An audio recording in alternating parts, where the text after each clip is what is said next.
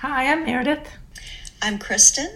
We'd like to welcome you to the writer's story. We're in the thick of July, and I have just learned from Meredith of um, some of the escapades of her her recent vacation, and it was not all um, as we had hoped it might be. Can yes. so, well, the good news is we managed to avoid the heat wave and the fires the bad news was about a week in, I broke my arm. Ugh. So that was not happy, but um, we we still, you know, proceeded with our vacation. um, and, and, and, and even did some hiking. Yeah, we even, even did hiking, um, that yeah. sort of thing. But you know, um, the biggest problem for me is it's my right arm, and I am right-handed, so um, I am learning how to do things with my left hand. Hopefully, this is some kind of creativity exercise that will just, you know. That's the spirit. that will bring oh everything together for me and after this is all over. But um, yeah, so that has been a challenge for everything, you know, from buttoning to trying to tie, do a ponytail to yes, much less writing. Much so less writing. You said you were doing a little bit longhand with your left hand, which I just, if I, oh, there'd be no legibility in my. I would say it's pretty not legible, but that has meant that I've had to. I really have stopped bullet journaling, which was one of the things that I was keeping track of lots of things. Um, and I have returned to journaling, not every day, but to write little bits and see if my handwriting is improving at all, which I would say not really. Um, and it's such a bummer. It's broken in a way that you can't um, angle your hand to type, even. We'll see. I might eventually be able to, um, mm. but I can I can type with my left hand, and I have been experimenting with voice to text, which I have to say, for the most part, is pretty awful. Um, but I've found that if I do Google um, a Google Doc, I can if you if I if I speak like this, the van was in oh. the park. Period. Oh, that's painful. and then I wait, and then it says, you know, then it says something ridiculous in the middle, and you have to go back and. the band was with the spork. Yeah, and you're like the spork even writes exactly? Oh, so man. then um, then I've also tried just typing, and and so I would say my word count has gone down tremendously, but I, um, you know, I'm just trying to make some progress. And you have a word count, so you said you have been doing some writing despite all of this. About 500 words, if I can no. That's great. yes. so, oh, a day. But, you know, it depends on the day. And and also I find it very hard to write when it's this hot.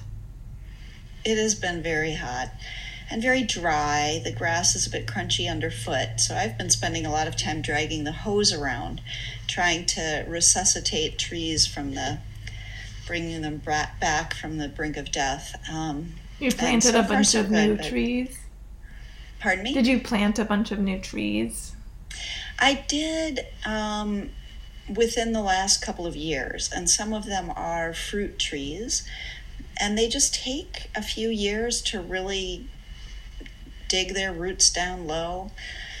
Other trees, I'm thrilled, have made it through the drought without any real pampering. Older, um, so some that I planted between eight and ten years ago have hung on all right without my having to my doing any irrigating, which is astonishing to me. But I have um, really not. I really don't water very much. Peter will water the um, the vegetables.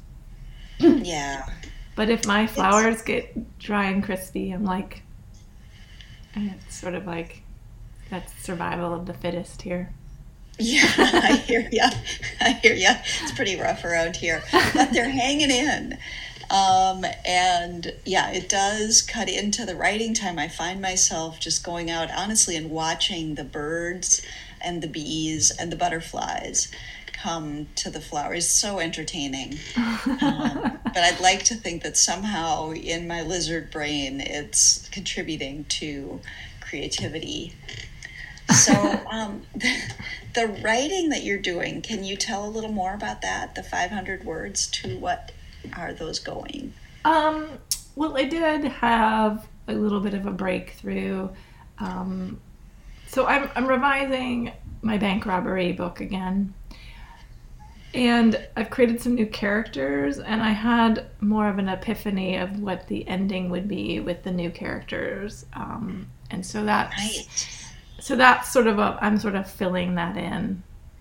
So I have been working on sort of just edging towards what those scenes need to be, but I feel like um, they're pretty basic at this point. So I'm gonna have to do a lot of a lot more work on them. It's more yeah. sort of what needs to happen here and trying to think about it. So that's what I'm working on. And you've been very busy. Well, I have and I have not. Um, I don't have the well. I have I have full use of both of my arms and hands, and so I'm ashamed to say I haven't done quite as much composition. But um, I did finish drafts of the nonfiction proposal which was good um, for thinking through that book a little bit more as well. And sent that to my agent, who responded that she received it and will look it over and let me know what she thinks, which is nice. Um, but I, so I haven't heard back from her yet, and that is fine. And also um, finished a draft of the novel that I've been I've been pecking away at for a bit. So this is one I'd already drafted. This is probably the third general draft. And I know it still needs another read through, another work through. Um, it's interesting, it's gotten more and more kind of sober, the story as I've gone along. It started as a lark with lots of kind of what I thought would was kind of a fun tone and kind of some comedic elements that that on subsequent drafts have felt superficial and trite. So it's really interesting how it evolves. Um, I hope again that it's improving in depth and um, yeah, but I yeah. Anyway, it's it's getting tighter. Um, I don't write perfect sentences and paragraphs all the way along, but we've talked about this before. I think you and I share this in just trying to kind of get to the get to an end, carrying on um, with changes in mind that we might not have had in place at the very beginning, in order really to get uh, another another draft that then can be uh, uh, refined yeah, and a thing from which I can uh, work further. So I feel like I'm I'm there pretty well. I also though in the last couple weeks have just been gobbling up reading. I've been reading like crazy, all novels, and um, it's really felt like it's filling something in me that needed needed some attention. I don't know. I hope that it will uh, contribute again to enriching my own writing, but it certainly has been a great, um, I don't know, escape and yeah, yeah, three novels, a couple of them uh, having to do with some kind of climate, environmental stuff. Um, new ones, one called Migrations by Charlotte McConaghy, which was just really gripping, beautifully written, and sort of wrecked me in its sensibilities, and um, a children's Bible by Lydia. Is it Millet? M I L L E T is her last name. She's uh, written a number of other novels. This is the first of hers that I read, and it's gotten really great reviews. And wow, that was really good as well. Um, very different from each other, and yet both of those really sort of broke the, from in my thinking, sort of broke the mold of a, a kind of three part structure with um, a linear kind of narrative, but played around with structure and also with um, sensibility. Lydia Millet is, there's a lot of, I think, kind of tongue in cheek that also packs a punch. I really enjoyed that. And I also read Kristin Hannah's um, The Four Winds, her most recent, I think it is, historical fiction. Oh, yeah. Have you read that or know about it? No, I've read other books by her. It, yeah, it's it's really good, set in the the period of the Depression and the Dust Bowl. Um, anyway, so so well, I I read, excited um, about reading. Yeah, I read a really interesting memoir on our trip, um, Nowhere Girl, a memoir of a fugitive childhood by Cheryl Diamond. Ooh. And that was really fascinating.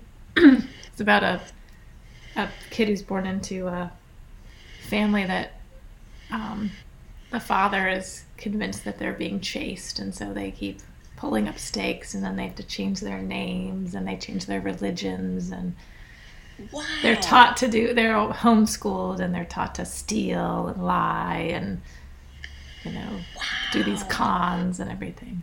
Yeah, it was really it was it was really interesting book. yeah, and you said it's a memoir, so it's yeah. nonfiction. Yeah. Mm do you think some of what you were reading in there could inform some of your bank robbery story? You know, I think I was uh, thinking a little bit about sort of what what sort of could drive you, you know, to crime. You know, and what could what what could make you do something that would be illegal like that. Yeah, and maybe for good reasons or? Right it could be a good reason or it just could be that your family is telling you you have to or something so. Yeah. Yeah. Yeah yeah yeah. So hmm. uh, it, was, it was anyway that i thought that was i thought it was really interesting and yeah it starts when she's like four. Wow. So yeah. Yeah.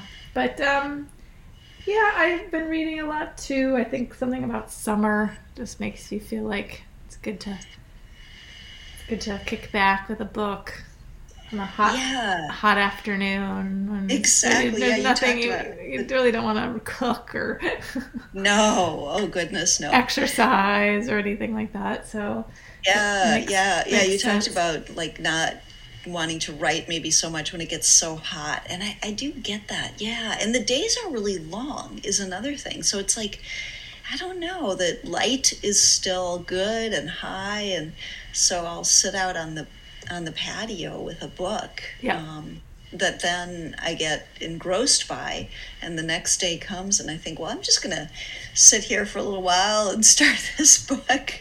Finish and this on book, it, and... on it goes. Yeah. Yeah. Well, I also yeah. think, I mean, my my whole theory of revising is that when you finish a draft, it's good to give a take a break from the draft. Yeah. Yeah. Whether you're going to be the one giving feedback or if someone else is going to give you feedback, but you have a break and then when you come back to it, you'll be able to see I think a lot of the issues and they may not be the issues that you thought when you put it down. Yeah. Are yeah. going to be the problem, so. Well, I hope that'll be true with with this novel that I can um, t- feel good about taking a break.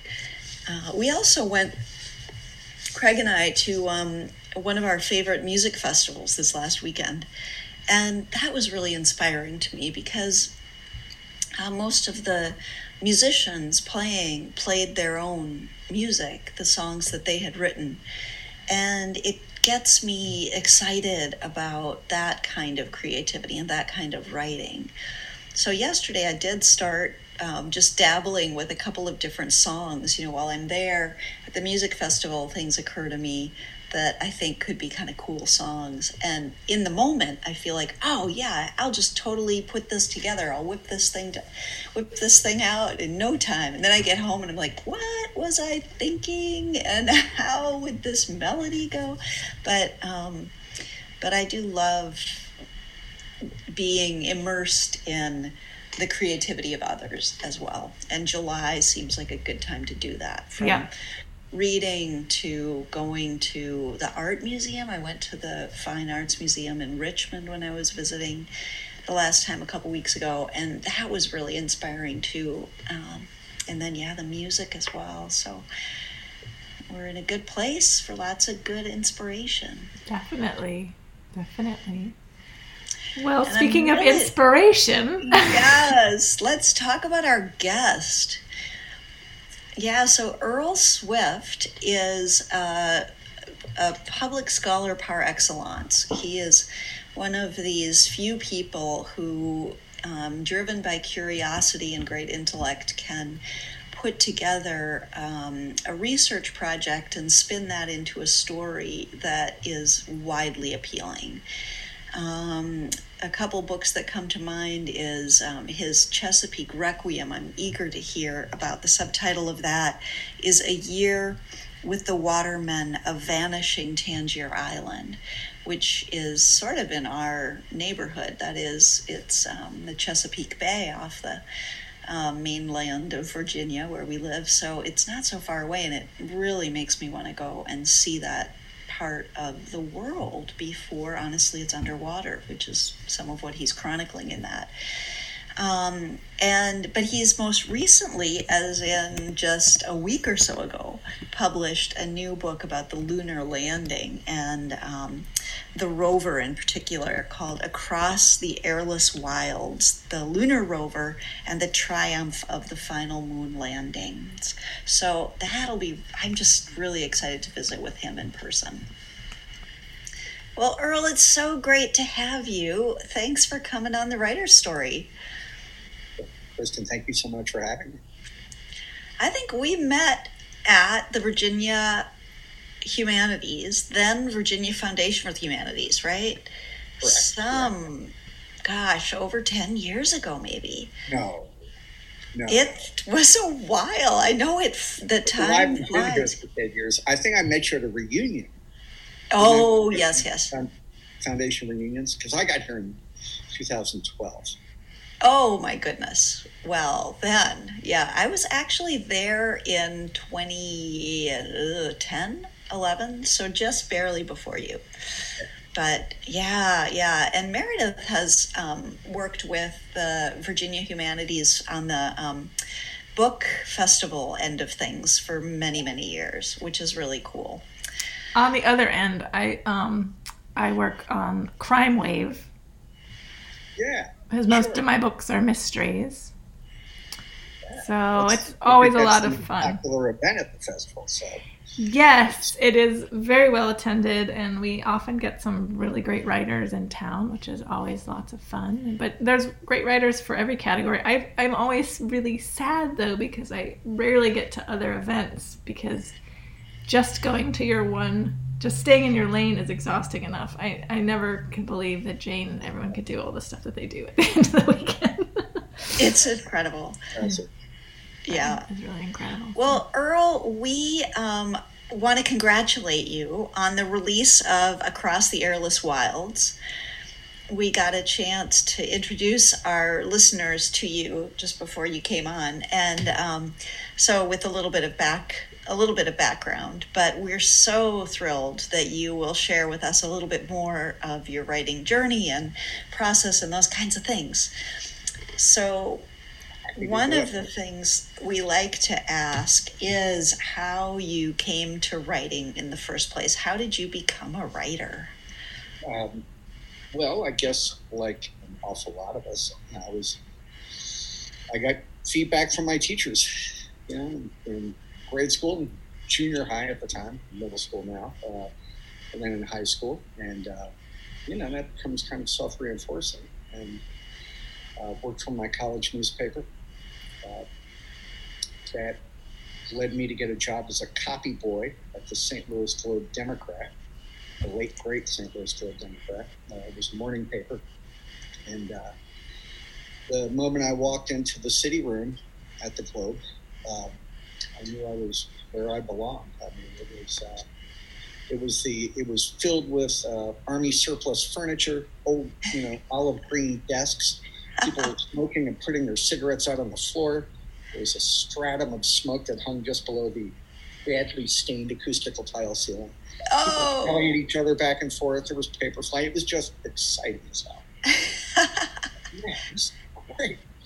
And um, you know the idea that that you got to spend your work days in an environment of, of nervous creative energy, uh, filled, you know, in a room filled with book smart misfits who, who, you know, were probably incapable of having any other job, uh, but were very good at this one. Uh, I, I, it was just electrifying.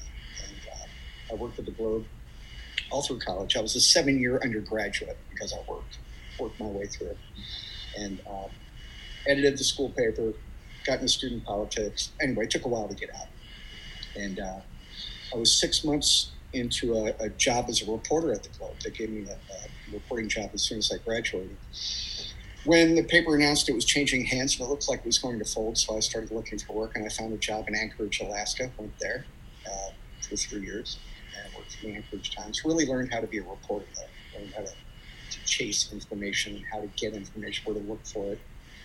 And uh, after three winters in Alaska, wanted to live on a beach, pretty desperate. I had a map of the United States, and the one part of the country I hadn't lived in was the southeast and I didn't want to live in Florida, so that narrowed down the search to a beach town with a good newspaper that wasn't in Florida. And yeah, I, I was lucky enough to get hired by the Best one, which was the England pilot in Norfolk.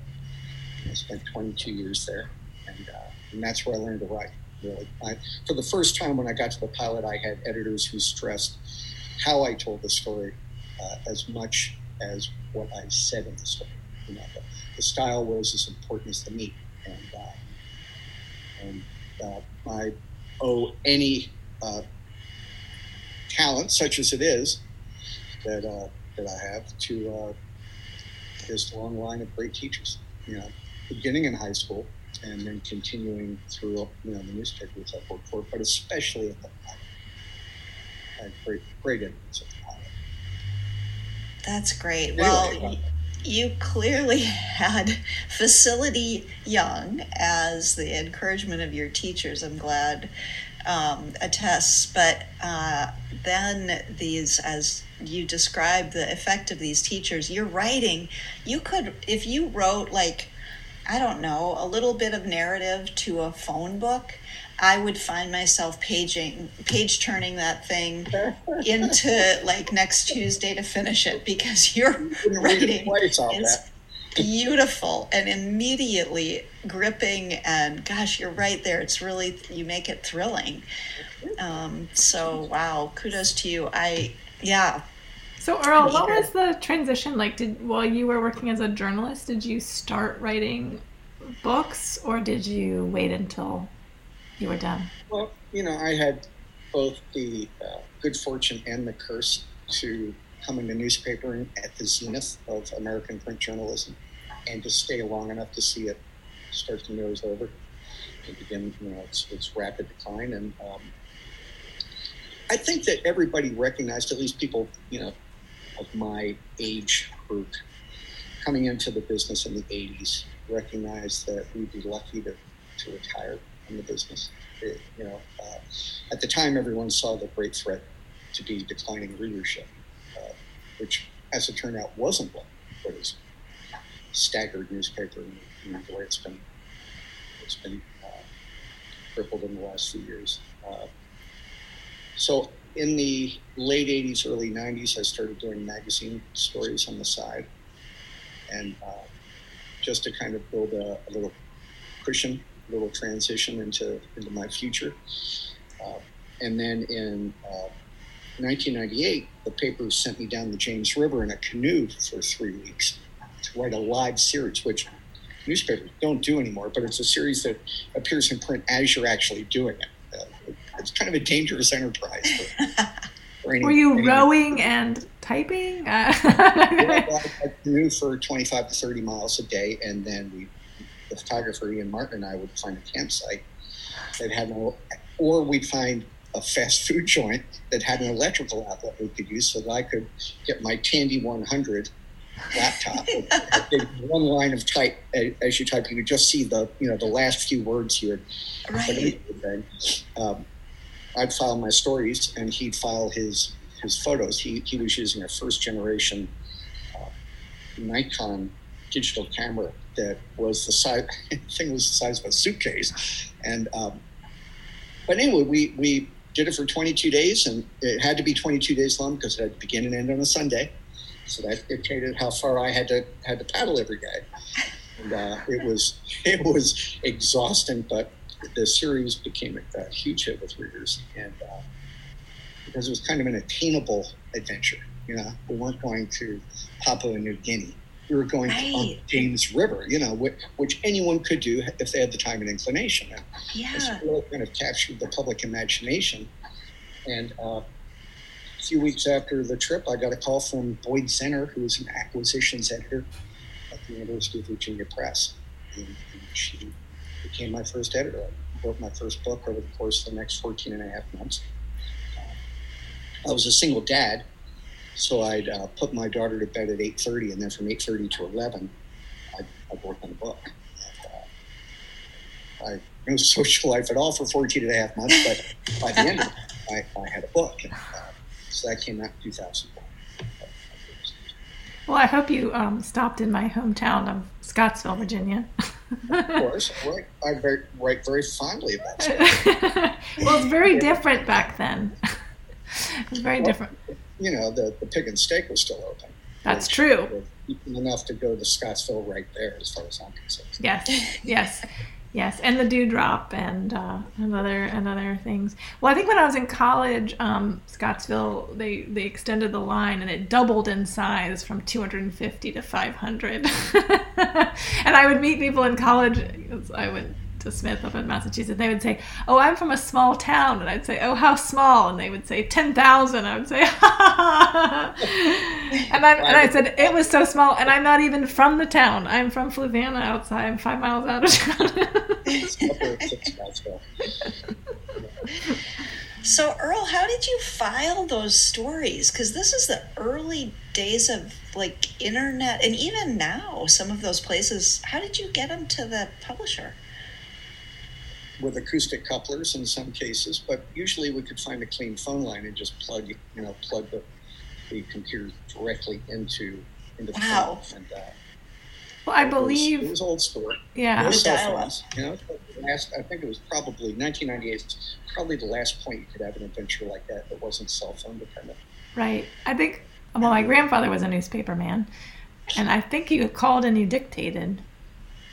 Well, he used uh, to be. I mean, he, he, died in yeah. the, he died in the late '60s.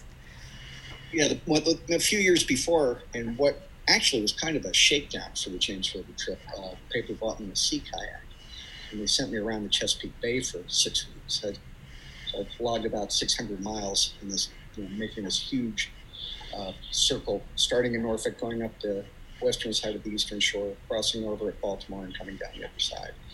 And uh, I had to dictate all my stories on that trip. That, that's hard to do. There were no plugs. I bet. Time consuming. And and do you dictate also like punctuation? Because sometimes, you know, you want your punctuation to be a particular way. It communicates as well. Do you it's, do it's that? Like when you use a voice command in sending a text, you have to. Yeah, you have to. Yeah. Wow. So punctuation as well. Yeah. And was that um, so? The sea kayaking that you did in that area was that how you came to um, become curious about and then write Chesapeake Requiem about Tangier well, uh, the first time I ever laid eyes on Tangier Island was on that trip. Uh, I didn't get to Tangier. I got as far as Watts Island, which was halfway between the eastern shore and, and Tangier. So I was about uh, six miles out, and uh, the weather was pretty stormy, and I mulled trying to make a dash across Tangier Sound. So Tangier was right there. I could see it so clearly, and I could see you know work boats uh, working the shallows off the island and, and the water tower looming. It just looked so inviting that. Uh, with the weather being as iffy as it was, I figured I could get back to the mainland while I could. Yeah. And so, so doing a circuit around Watts and getting chewed up by by uh, deer flies, I, uh, paddle furiously back to back to the, uh, the vicinity of Saxis. So. Wow. And that book, the Chesapeake Requiem book, is, um, I mean, wow, what a what a masterful chronicling of a changing place. You um, have gone back and observed, witnessed some of the changes since its publication? Oh yeah, I've been back a few several times. Uh, yeah, I've got you know got friends there. Yeah. When, when you live in a place like that for a while, you know everybody. and you made them famous as well. Well, they, they were already pretty famous or infamous, you know, before I. but nobody had, uh, you know, moved aboard to tell the story. And, uh, I had, I had the same photographer who made the James River trip with me, Ian Martin. He and I spent six weeks on and off on the island in the, in the spring of 2000. Uh, and put together a package that I thought at the time was pretty definitive. You know, this is a teenager's story. You know, uh, it's been done. But uh, over the years that followed, uh, although I planned to go back to change your other assignments intervened, and I never never got back there. And, and in the meantime, uh, I lived on the water in Norfolk, and with each storm that came along, with each astronomical high tide, the water crept higher and higher up my yard, flooded my basement, worse, you know, to to a greater extent each time. And I got to thinking, you know, something's something's going on here. This is progressing. It's getting worse. And if it's this bad on the mainland, it's got to be getting pretty dire out on the Latino Pier. And, uh, so eventually, when uh, in the late fall of 2015, uh, I resolved to go back and, and actually went stepped back on shore for the first time in on Christmas Eve of, of that year, and was just staggered. Oh. It was a completely different island from the way it had been just 15 years before, and, that was uh, was a shocker. And at that point, I realized, okay, I'm going to write a book about this place, it's going to have to be sooner rather than later.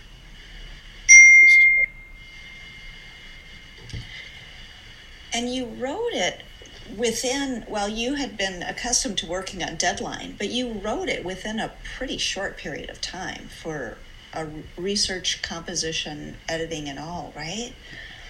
How long did it take? I moved onto the island on May 18th, 2016. I had to turn in uh, the introduction of first chapter uh, by New Year's Day. So I started. I guess I I started writing in December.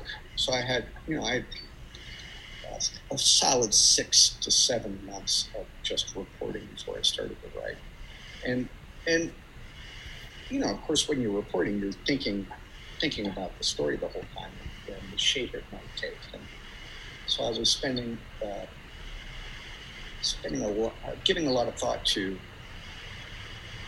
who among these 460 people I was going to pick to be my half dozen or so main characters, uh, and uh, you know how I would how I would kind of uh, lay out the chronology and mix it with the, the history of the island and so I, I, had some thinking already in place when I sat down to write it. Uh, my deadline was let me think about this. My deadline was October with memory serves. So I wrote it in 10 months, uh, nine months. And uh, which, you know, I guess it's fast, but not, not all that fast. it's, um, it was 110,000 words, 111, something like that. And uh, course, I took it back after that deadline, took it back through several drafts. Uh, yeah. I had a couple of good friends who read behind me and offered suggestions. And, and both of them have, have done the same on two other books, and uh, and they're really good writers themselves. So that's been invaluable. Uh, uh, so by the time it got to the editor, it was in pretty pretty solid shape. I, I've rarely met a journalist who says they suffer from writer's block. I don't know. I'm just yeah. always impressed.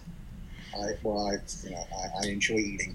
and, uh, and me to continuously move forward. You know, I mean, uh, there's there's very little time to uh, yeah to suffer you know the absence of a muse or anything like that i mean i would so you know if you're if you're if you're making a, if you're trying to make a living at it you you have to write right I, I think I sort of compartmentalize since I do write fiction, but I used to work in television. and I made ads for shows, and it really would be you'd be given something and you have a deadline and you just have to get it. And like you're, it, it didn't matter. It could be the worst movie in the world you know? You didn't you didn't didn't matter. You just had to sell it you know? You had to write something. And uh, it's it's good it's good habits. It does make you sit down and just start trying muscle, things muscle memory to it i think you know and and uh, the more you write the easier it is to write yeah uh, and that's bad I mean, uh, i'm a creature of of routine. I mean, uh, but that's not to say that I, I, need everything just so. You know, I've run into a lot of people who say, "Well, once I finish my office, I'm going to sit down and write you know, the Great American Novel." And I feel like saying, "Well, you know, your office doesn't have jack to do with it. You, know, you ought to start now." Well, then you have a lot of people who are like, "It has to be a yellow legal pad, and it has to be." This kind of pen. Well, I, I do have quirks like that. Uh, you know, like you know, the pen. Uh, I have one particular pen that I like, and I always buy it in great quantity. And you know, I have one one steno pad that I like. uh, and do you do a lot longhand like that? When I'm reporting, sure. Yeah. I'm a reporting job. So I wind up with like you know, 30 of these. Right, right. But if I, if you were uh, suddenly in an interview with someone and you you had no steno pad and all you had was a napkin, I'm sure you could make it work. yeah. There's all the skin on your inner arm too. your tattoo. yeah, I've got a lot of yeah, a lot of available space. So. so, how? What is your routine? You said you've got a pretty clear one. Oh, um, I uh, I try to hike on the on the Appalachian Trail every day. That's why I live in Afton. And uh, nice. I uh, so I do that in the morning, or the you know I'm done by the early afternoon, and, and uh, generally write from about two to eleven with a break for dinner. Uh, the uh, so you know I'm putting in uh, eight nine hours a day usually, and. did, you say you write until 11 p.m. starting at 2? Yeah, Wow, you just slid that one by. I'm like, oh my gosh. After the sun goes down, I'm useless as far as writing goes. But I'm useless before I've had lunch. I, I, I, have to have all the chores and all the crap out of the way. Yeah. I can't sit down to write with all that hanging. You know. Yeah. I just I just rather get it all done in the morning, get my hike in, and then then I can just I have the luxury of just sitting back and putting yeah. on my phones and just you know, checking out for a way. So, wow.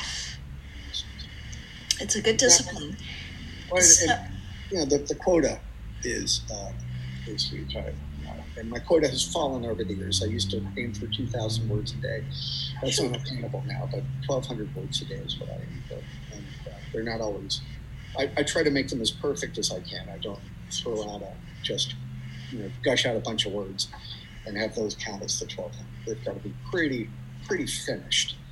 And then the next, I'll begin the workday by going through what I wrote the day before, uh, usually tearing it to pieces and rewrite again.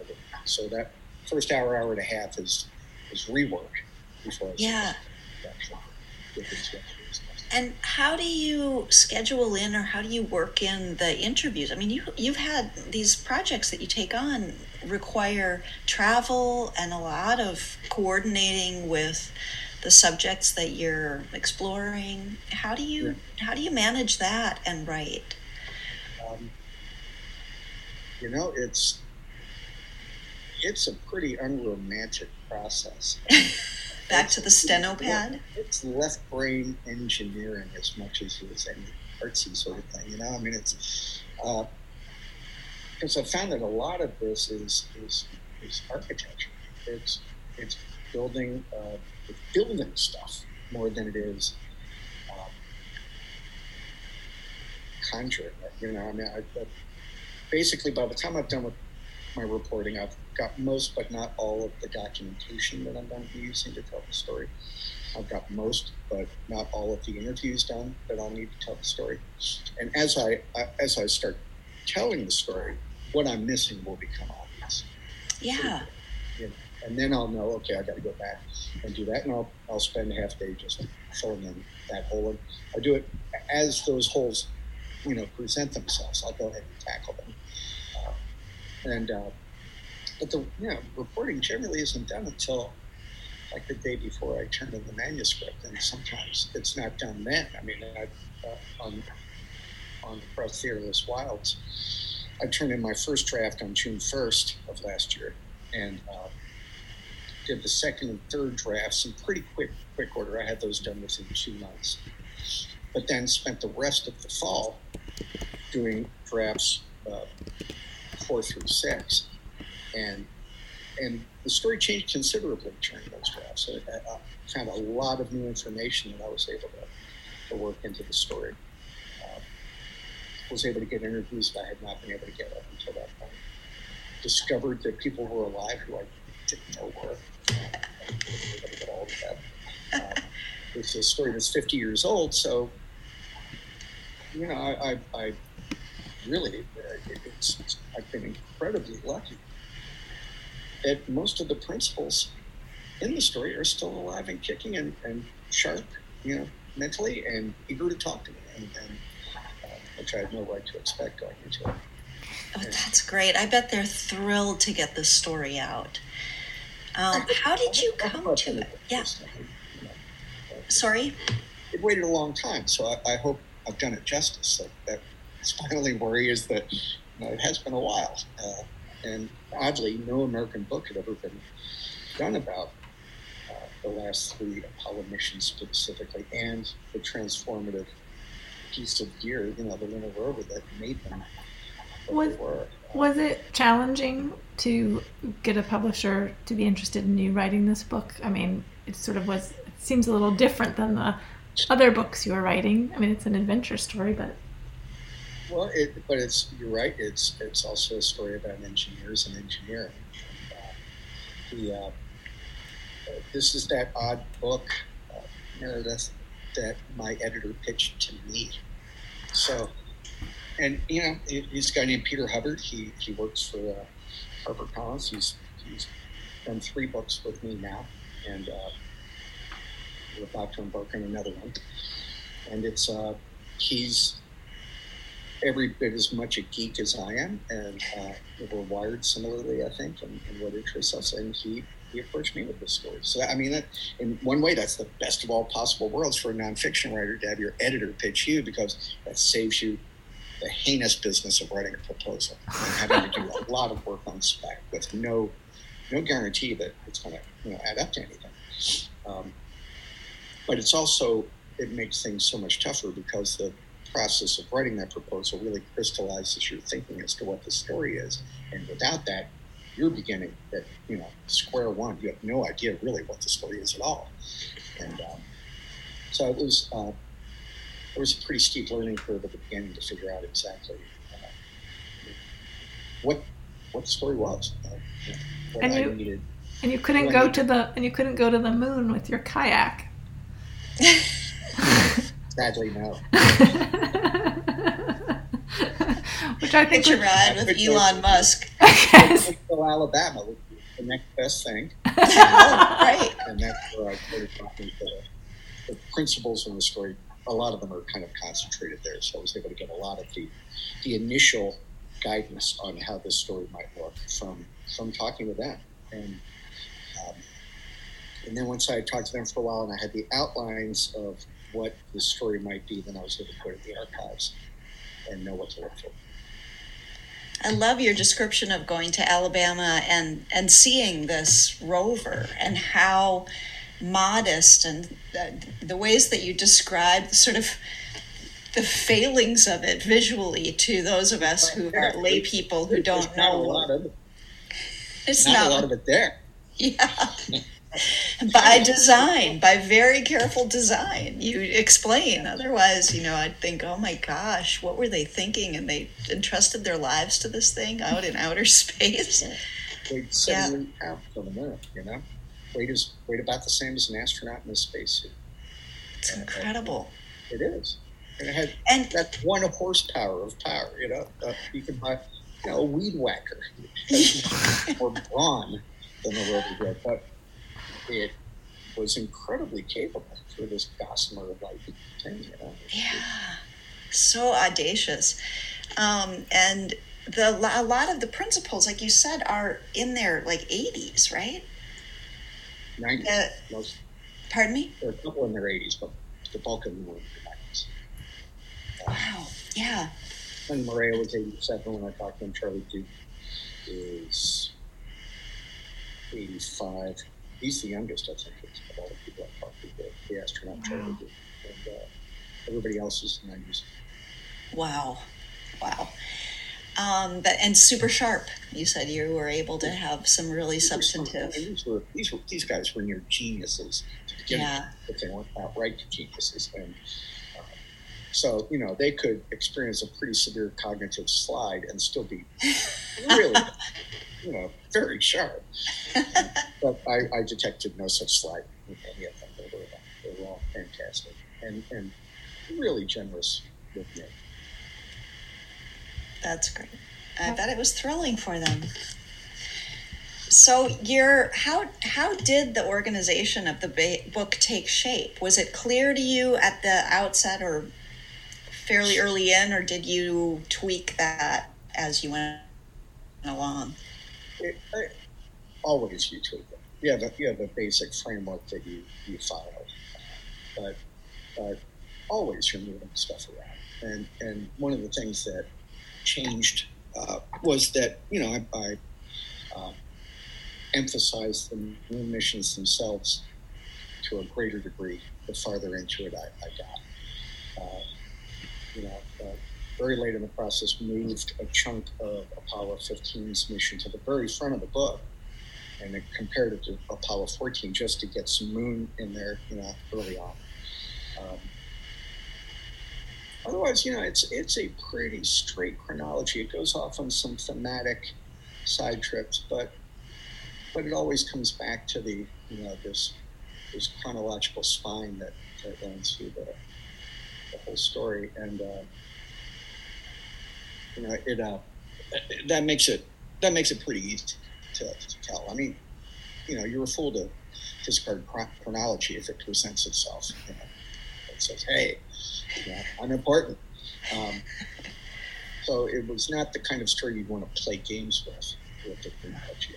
Uh, you know, the technical subject is you're dealing with space hardware and scientists and, and engineers, and um, and trying to explain the complicated in simple ways. And so uh, it seemed to me best to to keep the unrolling of the of the narrative as straightforward as I, as I could. Much more so than on a lot of my books. Yeah. Hmm.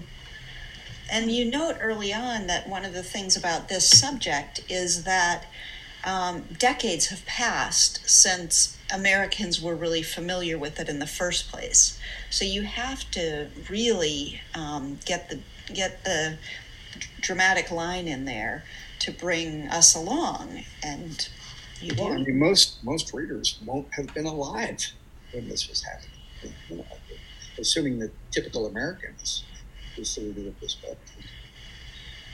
Was born after the events that the book describes, so you have to kind of educate that person with the basics. Uh, you know, Apollo 15 landed on the moon on my 13th birthday. So, uh, so it, you know, I don't really remember 11 and 12 and 14. Vaguely remember remember 13, but um, 15 is the first one I have a recollection of, and the reason I remember it is because those guys had a car up on the moon. They were driving it around. it was just crazy, cool, and uh, but the uh,